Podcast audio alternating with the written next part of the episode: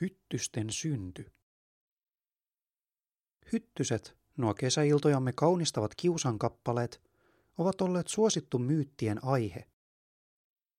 Syitä pohjoisten alueiden hyttyspaljoudelle on etsitty muun muassa pirusta, poroista, valkeista kesäöistä ja muinaisista hirviöistä.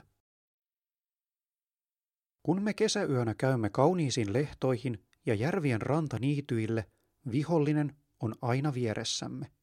Ja kun me soudamme tai purjehdimme järvillä, suomalainen paholainen on jo kimpussamme.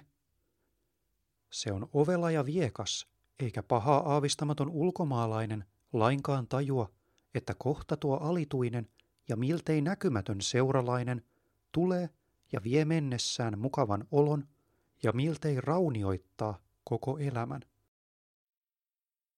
Kuulostaako tutulta? Kyseessä on englantilaisen matkakirjailija Ethel Brilliana Tweedin kuvaus Suomen hyttysistä reilun sadan vuoden takaa. Moni asia on ehtinyt muuttua, mutta itikoiden ininä raikuu edelleen Suomen suvessa. Idyllisen kesäillan tai kauan odotetun vaellusretken muuttuessa kivuliaksi koreografiaksi täynnä verta, hikeä ja kyyneliä, moni tulee varmasti miettineeksi, että mitäköhän varten näitäkin on olemassa. Ja onhan sitä mietitty. Niinkin paljon, että tarinat hyttysten synnystä muodostavat melkeinpä oman genrensä pohjoisille leveysasteille asettuneiden kansojen parissa. Monet näistä ovat myyttejä, eli kertomuksia esivanhempien ja jumalolentojen tekosista ihmiskunnan alkuhämärissä. Tarinat hyttysten alkuperästä tuovat kiinnostavalla tavalla esiin sen, että ihmisen ja hyttysen yhteiselossa on kyse paljon muustakin kuin pistämisestä ja läiskimisestä. Huijareita ja hirviöitä. Pohjois-Amerikan alkuperäiskansojen parissa hyttyset näyttäytyvät moniselitteisinä veijarihahmoina, jotka kiusanteon lomassa päätyvät myös luomaan ja ylläpitämään luonnollista maailmanjärjestystä. Suurten järvien ojibuat yhdistävät hyttyset ukkoslintuihin, voimakkaisiin jumalolentoihin, joita ne myös vaivaavat puremillaan ja joiden luona ne viettävät talvensa. Kerran hyttysiin kyllästyneet ukkoslinnut vaativat saada tietää, mistä ne oikein saavat veriateriansa. Puista, hyttyset valehtelivat, arvaten, että kyseessä oli juoni. Näin tehdessään hyttyset pelastivat ihmiskunnan paljolta kärsimykseltä, sillä aina kun ukkoslinnut raivostuvat verenimijöittensä kiusantekoon, ne lähettävät salamansa iskemään puihin, eivätkä esimerkiksi ihmisiin. Alaskan tlingitit puolestaan kertovat hyttysten olevan hinta, joka ihmiskunnan on maksettava erään paljon suuremman vitsauksen poismenosta. Ennen muinoin maailmassa ei ollut hyttysiä, vaan pohjoisia seutuja riivasi valtava ihmisiä ja heidän kalansaaliitaan syövä jättiläishirviö. Jättiläisen ryöstöretkiin kyllästyneet esivanhemmat päättivät virittää tälle ansan. He kaivoivat syvän kuopan, jonka he sytyttivät palamaan hirviön pudottua sinne. Ansaan jäänyt jättiläinen uhosi, etteivät he koskaan pääsisi tästä eroon, vaan hän tulisi ikuisesti piinaamaan heitä ja heidän jälkeläisiään. Liekkien laskeuduttua esivanhemmat palasivat tutkimaan jäljelle jäänyttä tuhkakasaa, josta pöllähtikin suunnaton parvi verenhimoisia hyttysiä. Myytti hyttysparveksi muuttuneesta ihmissyöjähirviöstä on ollut ilmeisen suosittu, sillä sen muunnelmia tunnetaan myös Siperiassa ja Mongoliassa. Hirviön poismeno ei silti tarkoita, etteikö itikoita tulisi kohdella kunnioituksella.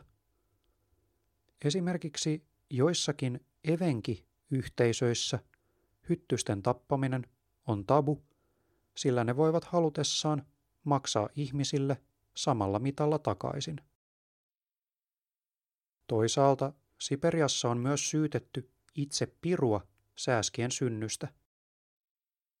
Tämä kun iski aikoinaan maahan reijän, josta kaikki tuholaisten ja verenimiöiden lajit kömpivät esiin ihmisiä kiusaamaan. Kun sääsket saapuivat Saamen maahan, saamelaisten kesken Lapin runsasta räkkää on selitetty esimerkiksi kertomuksella, joka muistuttaa hieman myyttiä Pandoran lippaasta.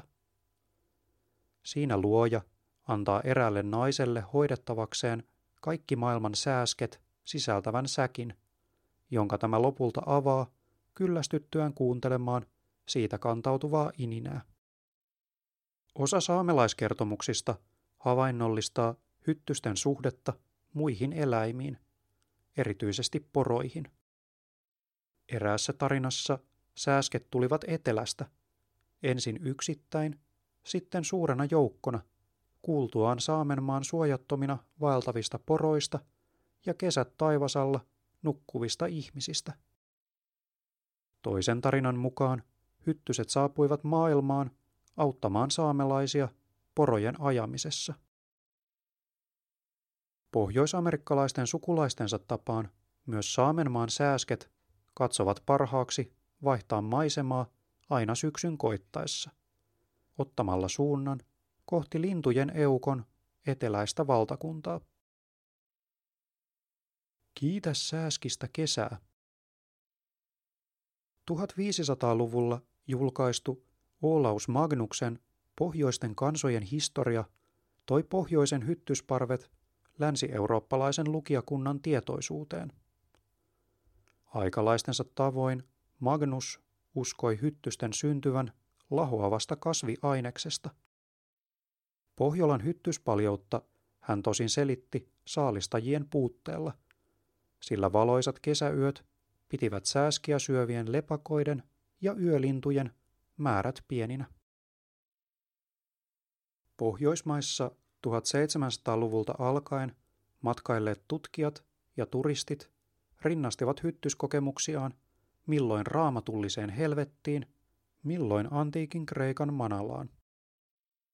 Toisaalta osa näki hyttyset osoituksena siitä, ettei maailmaa ollut luotu vain ihmistä varten.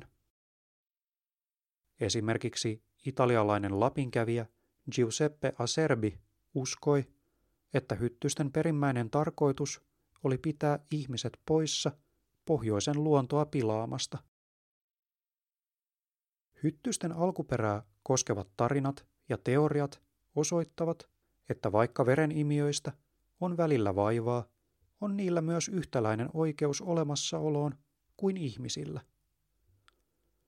Samalla ne kertovat hyttysten paikasta osana pohjoista maisemaa niiden yhteydestä vuoden aikojen vaihteluun, pohjoisen kasveihin ja eläimiin, sen asukkaiden elinkeinoihin ja lyhyeen, mutta valoisaan kesään.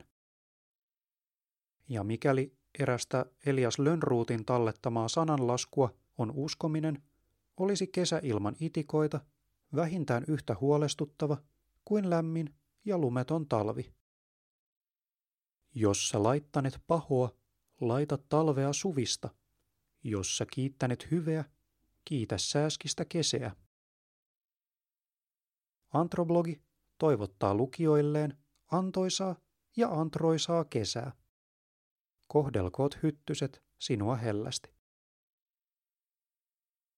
Kirjoittaja Valtiotieteiden maisteri Eemi Nordström on väitöskirjatutkija Helsingin yliopistossa. Hän tarkastelee väitöskirjassaan suurten hyttysmäärien kuvauksia historiallisessa matkakirjallisuudessa sekä tulvahyttysten ympärillä pyöriviä poliittisia kysymyksiä nykypäivän Keski-Ruotsissa. Podcast-lukija myös Eemi Nordström.